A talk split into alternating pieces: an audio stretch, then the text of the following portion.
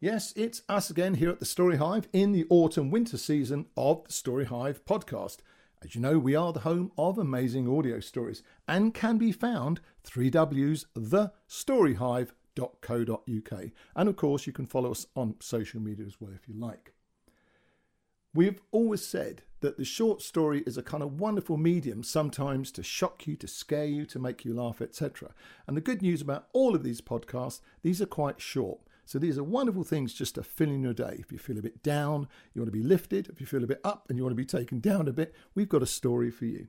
And in that spirit, let's get straight on with the first in today's three story collection. And this one's from the Stormhouse, and it's a bit of a personal reality story, and it's called The Wall.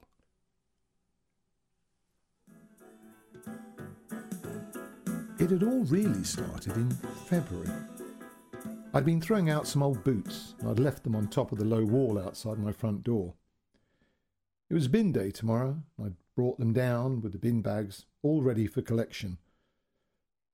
But when I came back from the shops an hour later, the boots had gone. Just for a passing moment, I briefly wondered who'd taken them.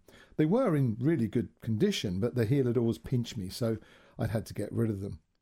And as I headed back inside, I heard the phone ringing, and in a mad dash I leapt up the stairs and into my normal working day, the boots and their new owner instantly slipping from my mind.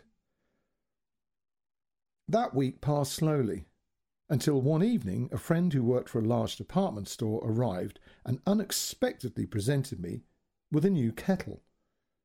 She'd often commented about my kettle being a bit old fashioned looking, which strictly speaking was exactly why I bought it. Had a sort of 50s retro look that reminded me of my mother's kettle at home, and in an odd way, the kitchen, the comforting feel to it. However, never one to look a gift horse in the mouth, I made the appropriate thank you noises and theatrically tugged the chrome and glass creation from its box.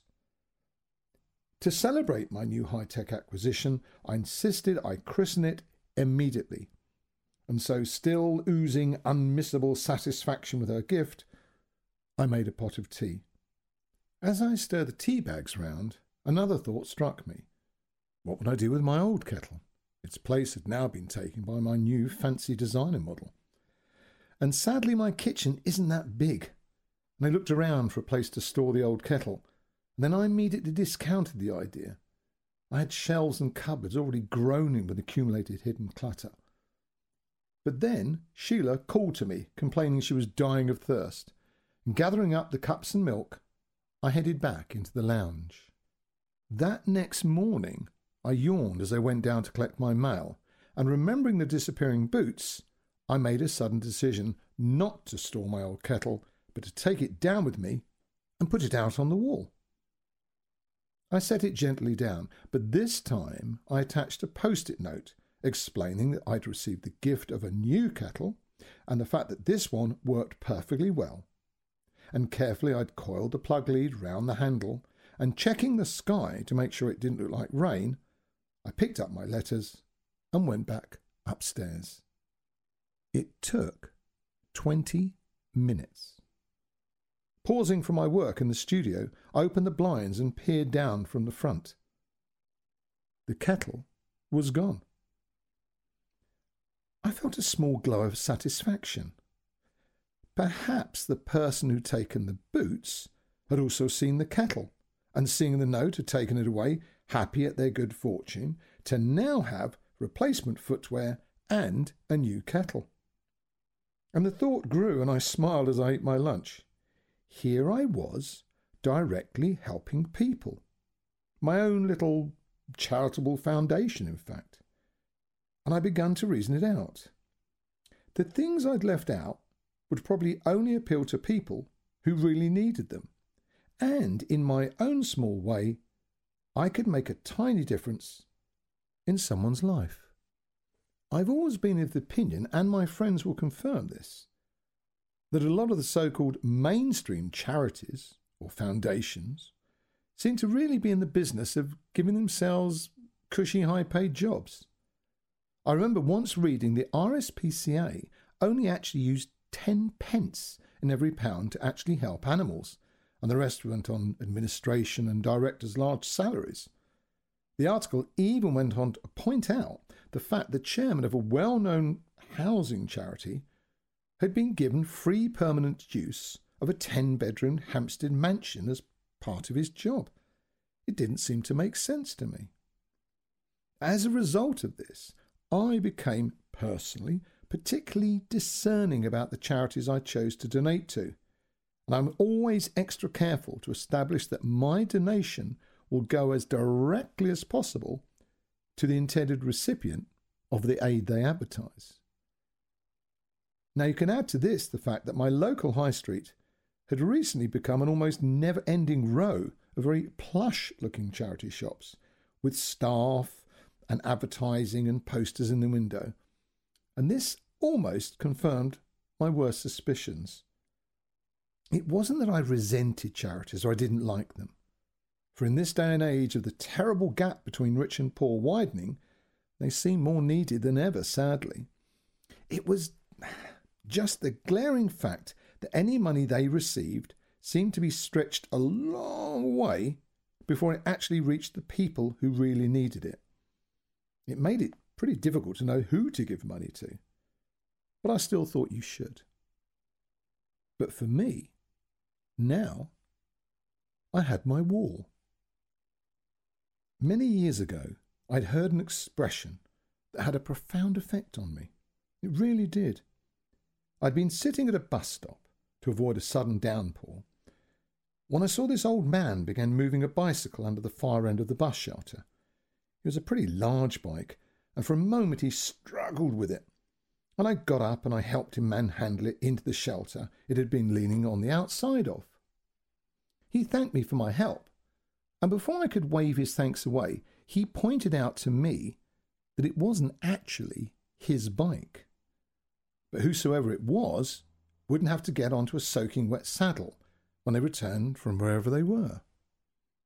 He told me that if more people carried out simple acts of random kindness, the world would be a much better place. Acts of random kindness. It seemed such a simple concept, and now I had the very vehicle to carry them out the wall. If people saw something they needed, they thought they could simply use, they could just take it. An act of random kindness. And now I'd found a simple and effective way to do it, and it quickly took a hold on me. Over that next month, I distributed four jumpers that were unwanted promotional gifts, one slightly faded denim jacket, a twin tape deck, a toasted sandwich maker, hardly used, and an old CD player. And add to that various miscellaneous t shirts and, yeah, and a slightly burnt wok. But I particularly enjoyed the sandwich maker. I'd nipped up the shops for a paper, and as I turned back into my street, I saw the old man. He'd paused by my front wall. He picked up the sandwich maker, and I clearly saw him read my post it note, explaining the fact I'd bought a new one. The post it notes were important, I felt. They told whoever viewed the item a little of the history of each thing, and clearly showed that it was either brand new, it was clean, or hardly used, and, importantly, in good working order, depending on the item. I didn't want anyone to think they were being offered some broken or tattered old piece of rubbish. A long buried memory of being a small boy surfaced, and I recalled being sent to the school harvest festival service with tins of some obscure vegetable goo concoction my mother had picked up at the local supermarket. Evidently, everyone else's mother had been to the same supermarket, and the display in front of the school stage looked as if it had simply been plucked from the shop and placed in front of the art display from 3C. Mr. Hodges, our headmaster, bravely tried to ignore the small pyramid of tins with their identical labels, and he seemed to make light of the coincidence. But we saw the sour look on the face of the man representing the local old people's home, and never before had the addition to the Amen of pity the poor ever been quite so accurate. And I watched as the old man read the sandwich maker's history. He learnt of its replacement with a newer model that did waffles as well. And he carefully examined it, opening it, closing it several times. And then he flicked through the little cooking booklet that had come with it, which I'd sellotaped to the side. I saw him nod appreciatively at some of the serving suggestions listed, and then he gently restuck it down. He looked thoughtful for a moment, and I got the impression he was weighing up the use he could make of such an item. I stayed where I was at the top of the road, almost holding my breath, until after a brief look around, the old man smiled and tucked the toaster under his arm. And then slowly he walked off down the street, and it may have just been me, but I thought I detected a hint of a more confident air as he shuffled away. The acquisition of a free sandwich maker, an unexpected but very welcome addition to his day. And a stray thought crossed my mind. He probably wouldn't have been interested in the t shirts or the wok, but it didn't matter, for now he had a sandwich maker, and the wall had done its job. That night as I ate, I suddenly thought of him using it. And then I thought of all the people and homes my old things were bringing their benefits to, and I marvelled at such a very simple and practical solution to helping others an act of random kindness. I'd seen it work. That afternoon, a man without a sandwich maker had acquired one possibly enriching his life just, just a little bit. Who knows? Maybe fed up with his ordinary sandwiches. He looked pretty old, probably a pensioner, but now at least he could have some hot sandwiches at the flick of a switch. One thing was evident this new addition to his possessions had been achieved simply and without embarrassment, without any cost. Nothing to pay. At last I'd found a real way to help those less lucky than myself, and of course, I'd got rid of things I didn't need. Clothes and all manner of useful things could all be redistributed without that terrible humbling moment where those in society with can officially patronise and make feel small those unfortunate enough to be without. It always seems an accidental condition that unintentionally those kind enough to try and help the less well off almost certainly take a little dignity in return for whatever is on offer. But my wall offered no stigma. It sat, a silent witness, a gift bearing pile of bricks with one single agenda a gift wall, a constant act of random kindness. Nothing would ever be on offer that was not of use and in good condition. I thought that important. And a vision of various people all pulling on jackets and jumpers and looking at themselves with delight in mirrors across the local area filled my mind. Small, sparse kitchens now gleamed with new appliances, and all because of a wall. That next afternoon, I wandered down the local high street and I counted three people rattling boxes. And I thought of the tortuous journey that each penny had to make before it reached the figures pictured on the collector's badges and posters. Ducking behind a slow moving old lady, I successfully blocked the view of a happy looking young girl who was chanting, Sick children, sick children, like some bizarre mantra. And as I returned home, it struck me again that once people got used to seeing things on the wall, they might even make regular trips to see what was available. Hmm. See, this would remove the chance that the items would reach a wide range of recipients. So I began to let a few days, here and there, pass between me putting things out. One evening, I was gazing round the room, looking for anything I was ready to replace, because I'd lost count of the things I'd now given away, and I made a mental note about a small side table in the dining room that had seen better days. And then I went to bed. All that next morning, I had meetings in town, and the wall didn't enter my mind until I returned home much later that evening.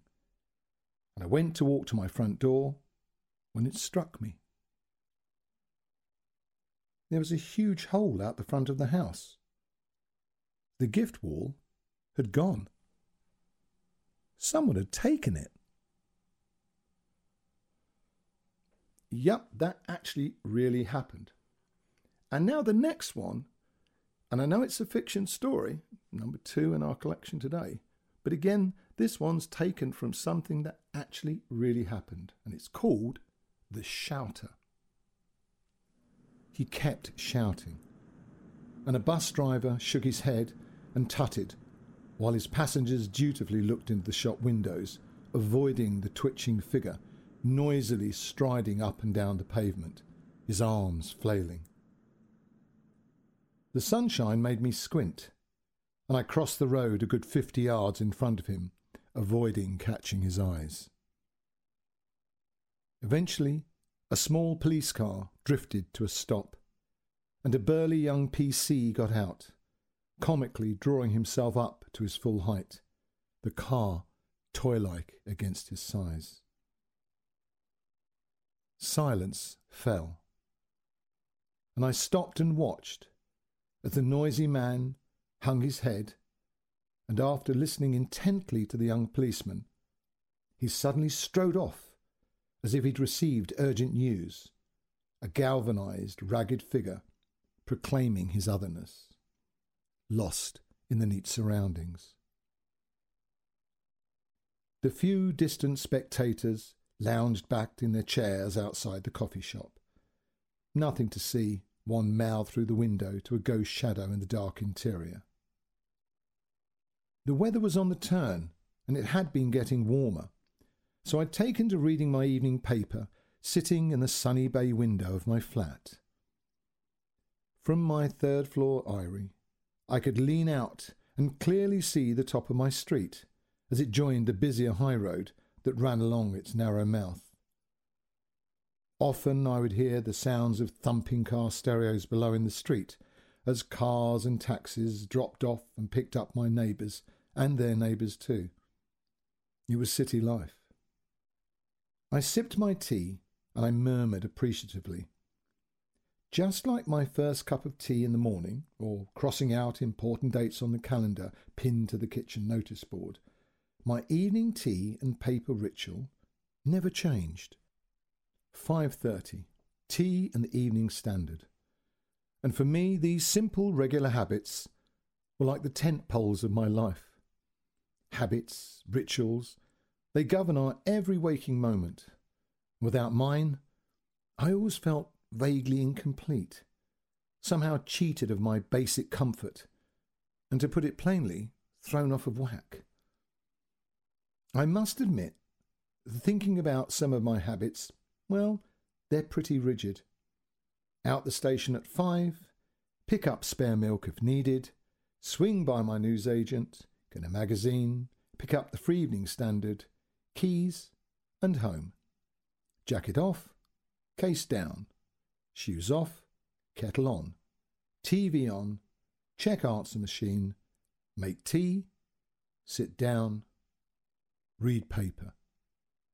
It was just me, a creature of habit or ritual, if you will, a regular person, I like to think, with a place for everything and everything in its place.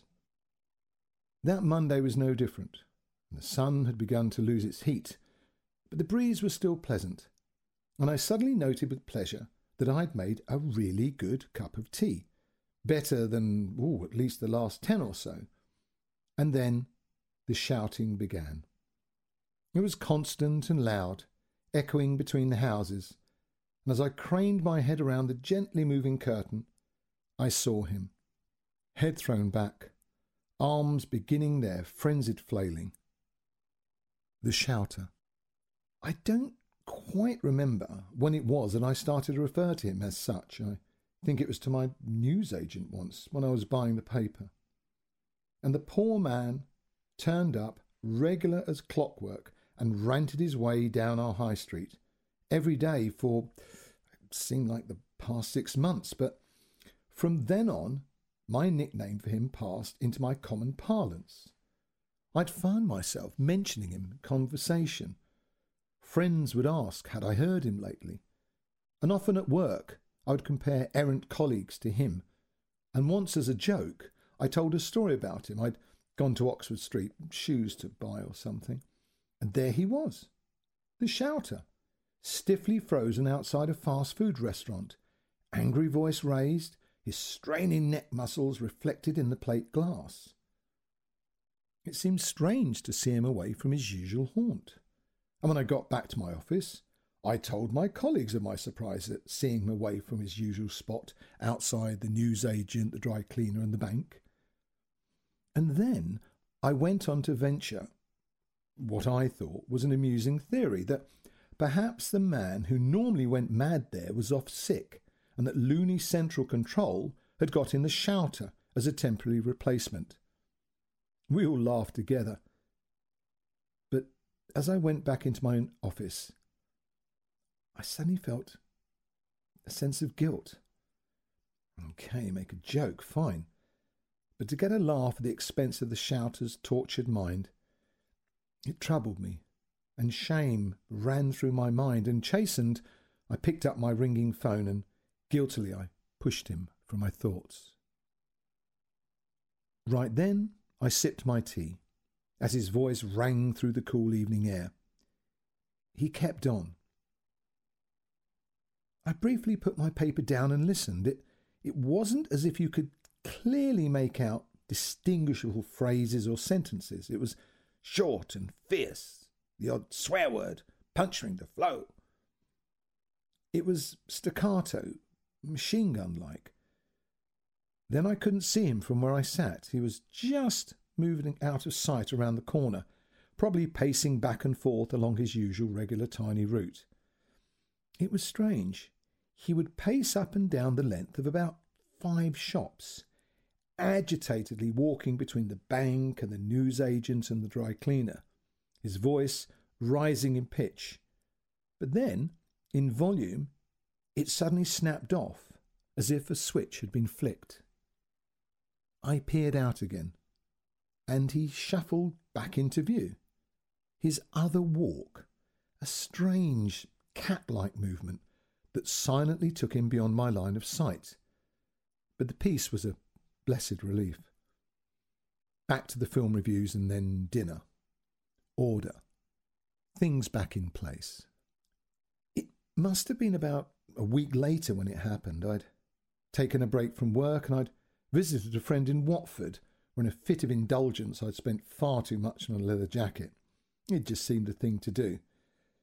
Happily, I'm self employed, a sort of consultant, music and media mainly. I like it because it gives me the flexibility to work my own hours, but sometimes, like all one man band businesses, I overstretch myself. And sadly, I'm not as young as I once was. It was my 60th birthday only the last year.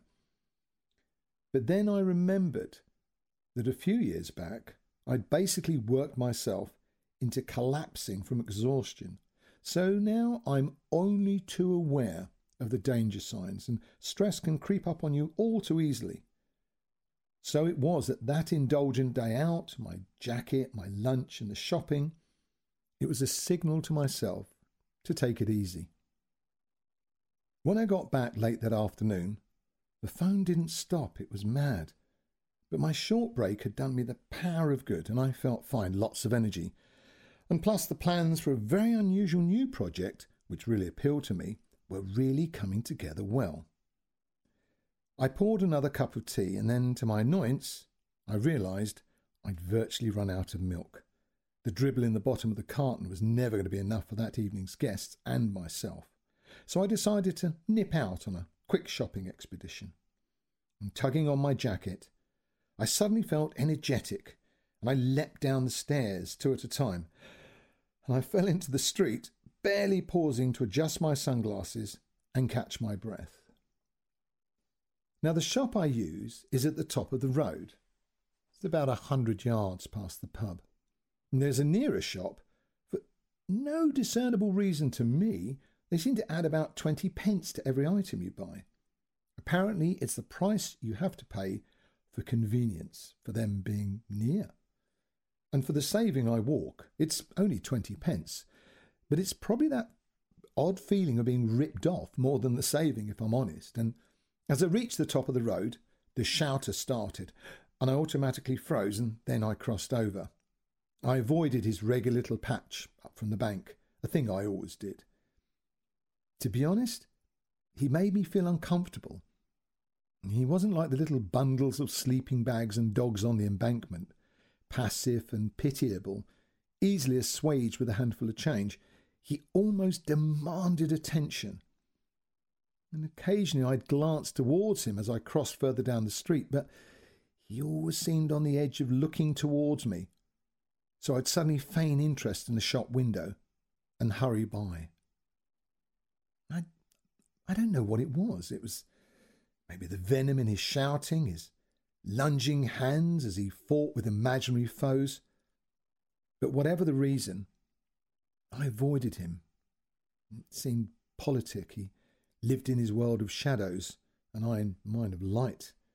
And there was no link, no common ground, no connection. The sun was still bright, and I felt comfortably anonymous behind my dark glasses, and furtively I turned and I watched him as he almost walked with me in parallel, and we made our way along the road. He always wore a grubby white two piece suit. Only just grubby, though. And I'd often wondered where he came from each day. It seemed logical that it was a home or a daycare centre because from time to time he would reappear with a haircut and a trimmed beard, his sun darkened skin scrubbed, his suit clean, semi pressed. But the rest of the time he appeared unwashed a greasy mat of tousled long hair, a wild beard, unkempt.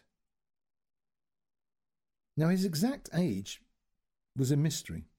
He could have been thirty or a thousand. He seemed almost ageless. But the main thing that struck me about him was his eyes. They were a piercing brown colour, and even through my dark glasses, they seemed to catch the light as he mirrored my journey down the road. They were thrown into sharp relief by his tan, dirt smeared skin and dark beard, but they almost shone, as if lit from within, as he wildly stared in confusion at things invisible to me. Almost on cue, a police car pulled up, and shaking his head, a burly sergeant emerged and trotted after him, catching him as the shouter wheeled gracefully round on his regular set path. Silence fell. Quiet words were exchanged, and the shouter snapped into his usual sudden urgent stride, disappearing down the road, leaving the sergeant to grin at the dry cleaner who was now leaning in his doorway. I went to the shop and I bought my milk, as well as a packet of marshmallow tea cakes, the sweet smell for some odd reason, that reminds me of my late mother. And pausing only to skirt a Range Rover as it precariously tried to squeeze into a very small parking space, I twisted my carrier bag shut and I crossed the road. I hadn't gone more than ten yards or so when a sudden loud shriek made me turn round, and there, on the corner by the library, stood the shouter, head bowed, his way barred by a large woman, and she was standing in front of him, calling out to the street in general, making some point about him being no better than an animal, and her companion, another large woman, stood beside her, nodding vigorous approval as an untidy knot of small children clung to her skirt. Suddenly, one of the women lunged at him, and I clearly heard her hand connect with his face, a muted sort of slap, and his head rocked back as her face, a flushed red circle, bobbed near his grime smeared white chest, And he just stood there, immobile, while they tugged and pulled at him. And I began walking towards them, aware as I did of others moving alongside me. What'd he do? ventured a fat young man in a tight leather jacket. He didn't touch the kids, did he? He stood theatrically, a fist outstretched, looking around him for approval. I love you, son. And he spat at the shouter, who looked to all the world as if he was pinned to a post, his body slumped, his skinny frame swaying scarecrow like on an invisible breeze. The large red faced woman folded her arms contemptuously. He looked at me, she breathed in sharply. We was walking by him and he looked right down my dress. And she moved her head, catching eyes, but her sense of outrage was lost on us. The fat boy looked disappointed and shrugged, and she looked at me imploringly. Well, how would you feel? And I heard myself trying to sound reasonable, saying calming things. But before I could finish, the shouter slowly lifted his head up, and her eyes suddenly locked. My breath caught in my chest, and I remembered the only other time I'd ever looked into eyes like that before. And I clutched my milk and I fell back twenty years. It was during my childhood. Scouts, ten years old, twelve, fourteen, endless camping trips, sunny, foggy, raining. But Sundays always meant a visit to the nearest church to fight the good fight. We were Christians, we were told, but I didn't feel any different for it. And the churches we visited always smelt of damp to me, a musty, woody, old, empty, dead smell. And there was always a great big brass eagle that the vicar read his great Bible from.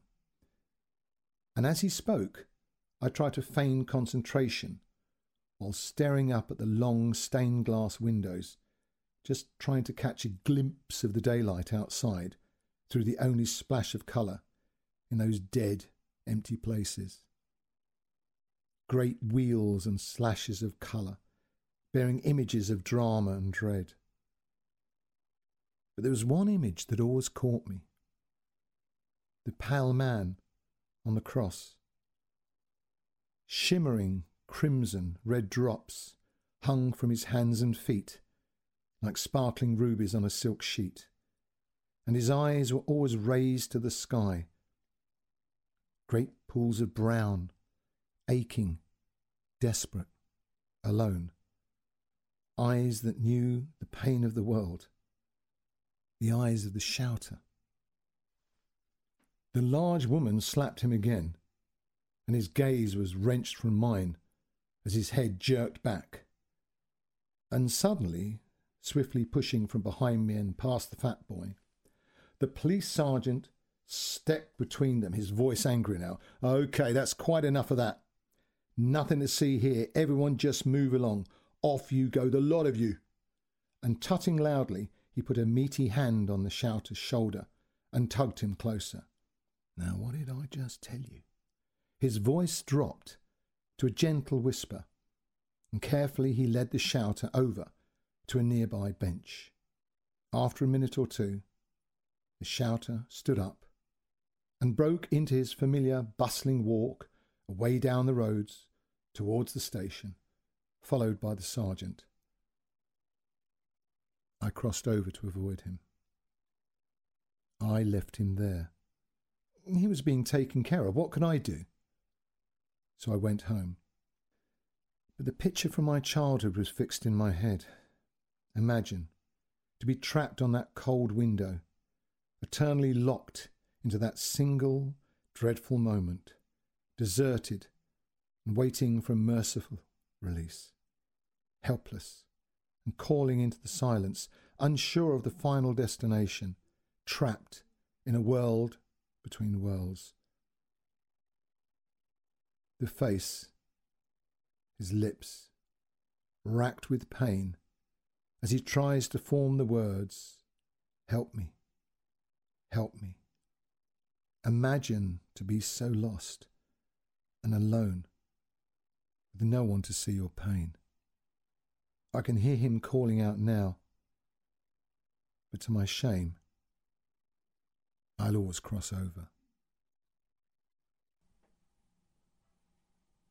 Well, as usual, it's that point where we normally jabber on about writing, but as we say now in this new series, we ask people to maybe pop across to TikTok, look at the videos. We think that's going to be a bit more informative instead of me gabbling on for a couple of minutes and taking your time, and more importantly, getting in the way of the third story.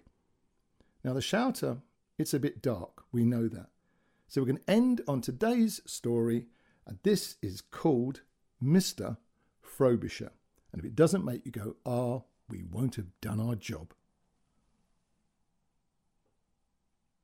Mr. Frobisher pulled on his left riding boot. It was hot in the small changing room, and behind him one of the mothers placed his tea on the shelf, children running around in the corridor outside. The performance would start soon, and he looked at himself in the mirror, his costume, his white peasant smock, its brightly embroidered arms and collar, his white riding breeches with a red stripe along the leg, his wide leather belt, his polished black riding boots. An accordion sounded from the corridor, and he shivered. He loved that sound. It had been his Katya. She'd been the one. It was her Hungarian heritage, he said, the folk dances of her people. They'd met at college, accountancy. She'd come over on a student exchange program. He sighed to himself. That jet black long hair and green eyes. They'd captivated him.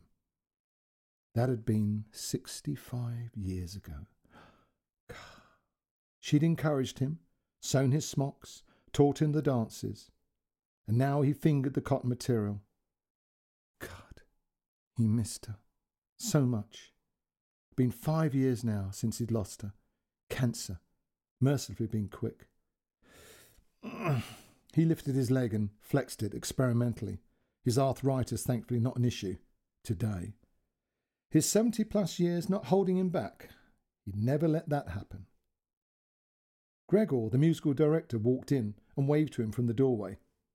It was time, he said. It was sunny outside, and the small park area was half full. A good turnout for a Sunday, he felt. And slowly he walked out onto the wide stage platform and he tapped the microphone. Good afternoon, everybody. His voice boomed slightly, a tiny bit of feedback, and the people in the rows of deck chairs now sat up and started smiling. Welcome, ladies and gentlemen. Thank you all so much for coming. He glanced to his left. An ice cream van had pulled up, and a small queue had started forming. My name is Barry Frobisher, and I'm the chairman of the Anglo British Hungarian Folk Dance Society. A small ripple of applause greeted that, and he bowed his head and continued. Keeping these vibrant cultural customs alive is very important, I'm sure you'll agree, and I'd like to thank the Victoria Park Society for giving us and the children this lovely stage today. So, if you'd like to find out more about us, our work, and our dancing, or even join, you're all very welcome. At this, another wave of applause drifted in the air. He looked out. The first five rows were full of families, mostly the parents from the children's dance section, proudly sitting there, all holding camera phones up, and he now bowed slightly. Now, our first dance is from the seniors, and like many of the dances today, it is a harvest dance. It comes from an area known as the North Great Plain region in the county of Hajdú-Bihar. His pronunciation was in perfect Hungarian, and someone cheered and clapped. Thank you. And this dance signals the end of the work in the fields. He smiled. For when the work is done, he paused dramatically. It is time to dance and now his voice rose and he yelled, Deja Tankalene! And he clapped his hand above his head, and the crowd now burst into applause, some cheering along to his call. Suddenly, music blared from the speakers, and three of the musicians walked out from the wings accordions, fiddles, tambourines. And a small boy in a similar cotton embroidered peasant shirt, wearing a hat with a feather, ran onto the stage. He bowed and took the microphone from Mr. Frobisher, another ripple of applause, and then he dashed off, slightly skidding in his desire to get off the stage, the floor slightly slippery, and the crowd laughed good naturedly. Now, from behind the curtain, five elderly people appeared four ladies and one man. The ladies' outfits bright and colourful, wide swirling skirts in reds and greens, brightly embroidered peasant tops with lace sleeves, head coverings, trailing ribbons, and they formed a circle as the music began to start. Now a man on the tambourine began counting down. One, two, three, four, and the dance began. And Mr. Frobisher began to shout, his Hungarian perfect, and round they spun, hands in the air, and they clapped and turned and bowed, all rather stiffly. And Mr. Frobisher started to concentrate, counting in his head. Of course, he knew the steps. He'd had years of practice five to the left, five to the right. And now he grinned at Pyotr, his friend. Pyotr was the real thing, Hungarian, and just like Mr. Frobisher, a lover of the dance. Admittedly, they all moved a bit slowly, not quite keeping time with the music, but their average age was rather close to 80. Mr. Frobisher being the oldest at 78, Miss Nagy just two years younger and still only just recovering from a hip operation. She was an amazing woman, energetic, unstoppable, and now the music rose and the crowd clapped and children started to sing. Most in the audience began to stand up as the music now picked up speed, and Mr. Frobisher smiled to his group. Oh, his belt felt a bit tight and he thought of his Katya. What would she think of his tummy? He just didn't cook very well. She'd always taken such good care of him. Now it was more ready meals. Round he spun, thinking of the house, feeling so empty without her, and he glanced at the stitching on his sleeve, her fine needlework. Basildon, England, Debrecen, Hungary, their respective hometowns. She'd been so proud, but she loved him, she said. He was the only country she needed. That's what she told him on their wedding night. And then the years had passed, and she taught him the dances, helped him set the society up. He didn't know why, but he loved to dance, and he couldn't explain the joy he felt. But right then, it wasn't joy he was feeling. His breath came a little bit tighter. God, he thought, I need to lose a few pounds. Whew, this is hard work. Oh, his aging limbs creaking now as he almost whirled and spun. No pain, no gain, he thought. And then the music suddenly changed again. And now they paused and bowed to the audience. From somewhere in the distance, a trumpet and a cymbal crashed. One, two, one, two. And everyone smiling the seniors now stepped to the left, then to the right, all arms now outstretched, their faces focused and smiling. Mr. Frobisher blew the whistle around his neck, and suddenly a gaggle of tiny girls swept onto the stage, impossibly cute, the under sevens, all fiercely concentrating, their little dresses and beribboned hair, the result of hours of proud mother's work. And they moved like little ducks, trailing after each other, all holding hands, and a ripple of applause ran through the crowd again, parents clapping loudly, cheering.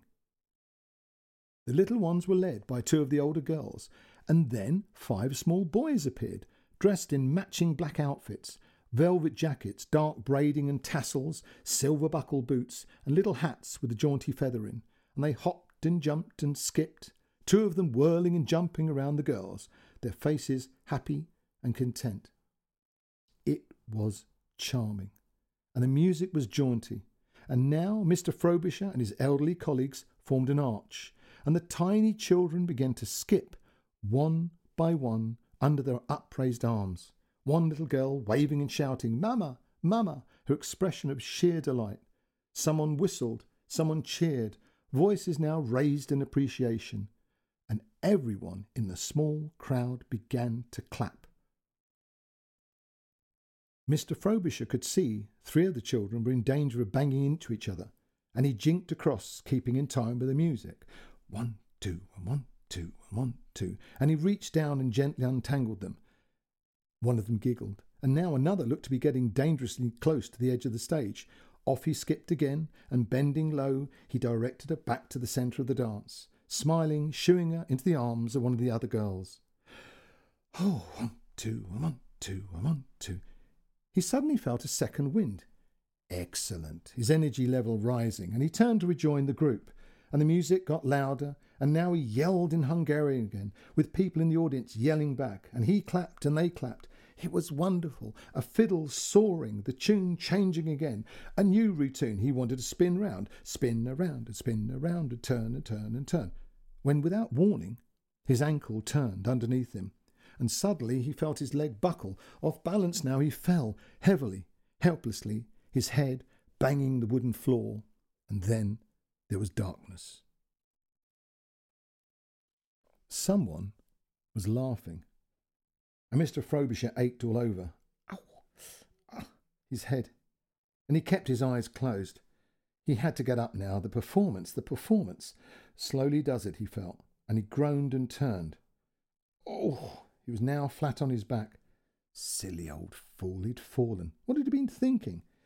He really wasn't that young any more. Ah, the damn slippery stage, like the little boy nearly fell over on. Right, he felt. Upsy daisy. And he put his hands out behind him, ready to get to his feet. His palms touched earth, cool and moist, and his eyes flew open. What? Two little girls in colourful smocks dashed past him, and he looked around. He was sitting, his back now against a wall, and in front of him a meadow, green and flower filled, and it stretched away into the distance. And there, standing in front of him, was Katya, smiling, her jet black hair ribbon filled, her white dress embroidered and vibrant, her green eyes sparkling and she smiled and held out her hand. Come, my love, the harvest is in. There is no time to sleep. And she laughed, the sound running through him, gladdening his heart. And she blew him a kiss. Deja Tanzolini, my love, it is time to dance. Well, we hope that one did make you go on. Anyway, it's time for us to leave you with our normal time to say goodbye. And today we hope the world is letting you win today. Bye now.